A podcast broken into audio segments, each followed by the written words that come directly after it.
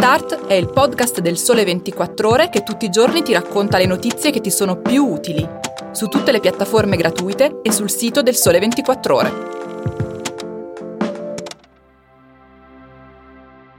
Ciao e bentornati all'ascolto di Start, il podcast quotidiano del Sole 24 Ore. Io sono Andrea Franceschi e quest'oggi vi parlerò di Green Pass, licenziamenti causa social e della caccia ai posti di lavoro nel settore dell'edilizia.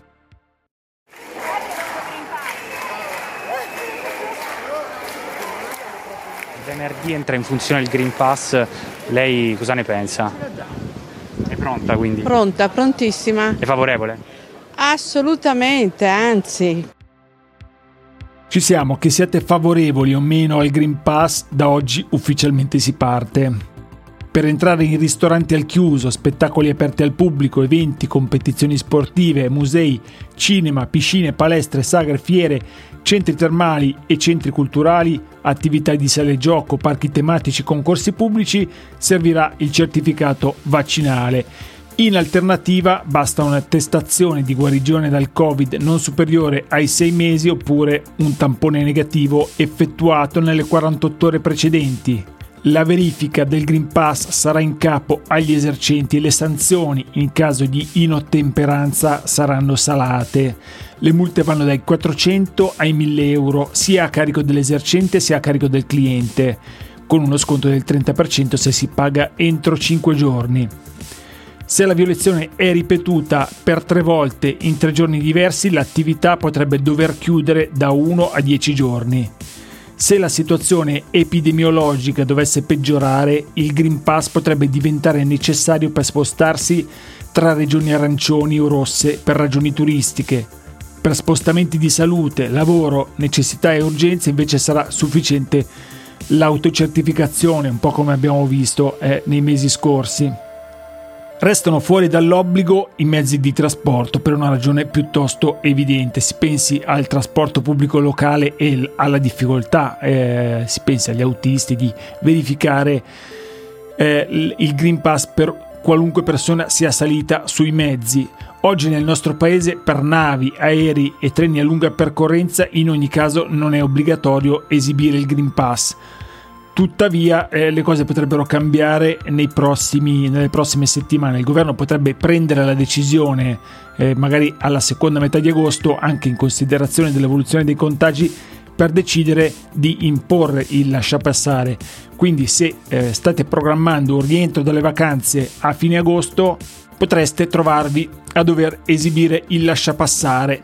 Il Green Pass resta in ogni caso uno strumento molto divisivo per alcuni è essenziale per il ritorno alla normalità dopo la pandemia, per altri invece uno strumento liberticida, le avete viste tutti le immagini delle manifestazioni in piazza, la critica che viene posta anche da eh, non necessariamente da persone Novax è che una misura del genere eh, crei eh, cittadini di serie A e di serie B ma è veramente così? Perché se fosse così sarebbe incostituzionale. Ma vediamo cosa, eh, cosa dice la Costituzione. Citiamo l'articolo 32 che appunto è quello eh, dedicato alla tutela della salute, che recita la Repubblica tutela la salute come fondamentale diritto dell'individuo e interesse della collettività e garantisce cure gratuite agli indigenti. Nessuno può essere obbligato a un determinato trattamento sanitario se non per disposizione di legge. La legge non può in nessun caso violare i limiti imposti dal rispetto della persona umana. In altre parole, la Costituzione tutela espressamente il diritto alla salute come interesse del singolo, ma anche della collettività. Insomma, il diritto all'autodeterminazione del singolo può incontrare dei limiti a fronte del principio di solidarietà collettiva che grava su tutti i consociati. Detta in maniera più semplice, la libertà tua finisce quando non mette a rischio la libertà della collettività. McFry, stavo giusto monitorizzando quella scansione che lei ha appena terminato. Lei è finito! Finito? No, no, non è stata colpa mia, signore, è stato Needles. Needles e ha lei ha cooperato. No, era tutta era una illegale. finta. Avevo organizzato tutto Ma per cercare Fry, legga il mio fax. Oh, per favore, non Lei posso è essere licenziato. Lei è licenziato. No. Lei è licenziato. Lei è licenziato. Lei è licenziato. Nel futuro, immaginato dagli sceneggiatori di Ritorno al futuro parte seconda, si facevano le videochiamate, ma per comunicare il licenziamento il capo di Marty McFly del futuro usava il fax, uno strumento oggi obsoleto. Di certo i social media difficilmente avrebbero potuto essere immaginati nel 1989, l'anno di uscita della pellicola nelle sale. E di social media e di licenziamenti vogliamo parlarvi in questo secondo approfondimento che è dedicato appunto al tema del eh, rischio eh, della perdita del posto di lavoro per un commento di troppo sui social media, per uno sfogo, per un like, per un commento di troppo che magari però eh, riguarda proprio il proprio datore di lavoro, che eh, giustamente potrebbe rivalersi in qualche modo, eh, esserne infastidito, mettiamo così. È un mondo in parte ancora inesplorato, eh, ma in questi anni un po' di giurisprudenza è stata comunque fatta. Marisa Marraffino ha scritto un interessante articolo a riguardo sul Sole 24 ore andando a leggersi alcune sentenze dei tribunali ordinari. Una sentenza che ha fatto notizia è stata quella del Tribunale di Taranto eh, pubblicata il 26 luglio scorso, quando c'è stato il pronunciamento sul caso di un lavoratore dell'ex Silva di, di Taranto che è stato licenziato per giusta causa per un commento sui social media. L'uomo aveva scritto un post eh, per criticare la fiction di Canale 5 intitolata Svegliati amore mio, in questa fiction si parla di un'acciaieria che inquina, collocata vicina a una città, e di una bambina che a causa delle emissioni si ammala.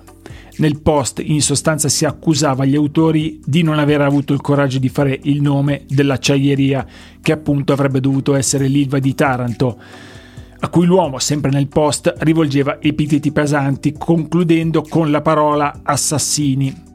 Ebbene, il Tribunale di Taranto, che ha disposto il reintegro del lavoratore licenziato, ha comunque ribadito che è lecito scrivere post commentando fatti realmente accaduti, purché questo avvenga con linguaggio moderato.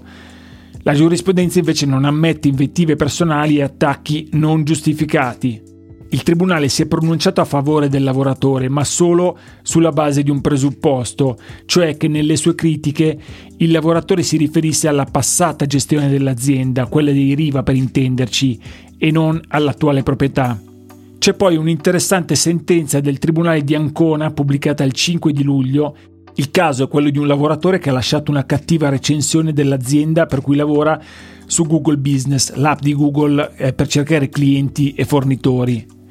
Lasciate ogni speranza, aveva scritto l'uomo assegnando una sola stelletta alla sua azienda. Per il giudice la citazione dantesca, seppur ironica, avrebbe potuto risultare denigratoria per l'azienda per via dell'accostamento alle porte degli inferi. Il licenziamento però è stato considerato illegittimo perché sproporzionato rispetto alla condotta. Il giudice, in altre parole, ha consigliato in questo caso di dare una sanzione disciplinare conservativa al licenziamento è risultato eccessivo. È stata ritenuta proporzionata invece la sospensione dal servizio di 30 giorni che è stata irrogata al vigile urbano aspirante comandante che aveva pubblicato sulla propria bacheca Facebook numerose frasi denigratorie nei confronti del comune di appartenenza, in questo caso la sanzione è stata considerata proporzionale all'addebito perché la condotta del dipendente che pubblica frasi apertamente disonorevoli con riferimenti tali da suscitare disprezzo o dileggio nei confronti del datore di lavoro non può essere tollerata.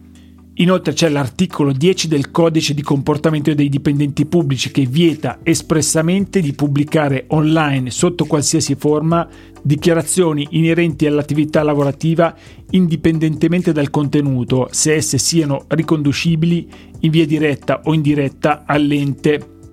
In ogni caso la Cassazione lo ha ribadito più volte, le offese pubblicate sui social network possono giustificare anche il licenziamento perché sono idonee a ledere il rapporto di fiducia con il datore di lavoro. Il diritto di critica garantito dall'articolo 21 della Costituzione non può essere invocato se riguarda la contestazione di eventi particolari.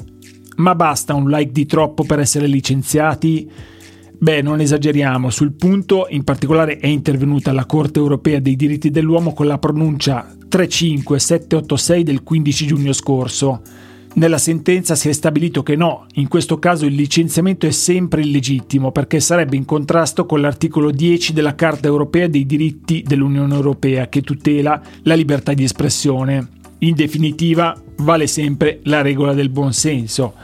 Quando si scrive sui social bisognerebbe sempre ricordarsi di mantenere il senso della misura e se il diritto di critica è sempre costituzionalmente garantito, quello all'offesa decisamente no. Restiamo sul tema lavoro ma in chiave diversa per parlare del problema che potrebbe riguardare presto tante imprese nel settore delle costruzioni, l'assenza di manodopera. Potrebbe sembrare strano in tempi di crisi questa frase, eppure è così. La premessa è che il comparto dell'edilizia gode di ottima salute, soprattutto grazie alle misure di stimolo varate dal governo come il super bonus al 110%.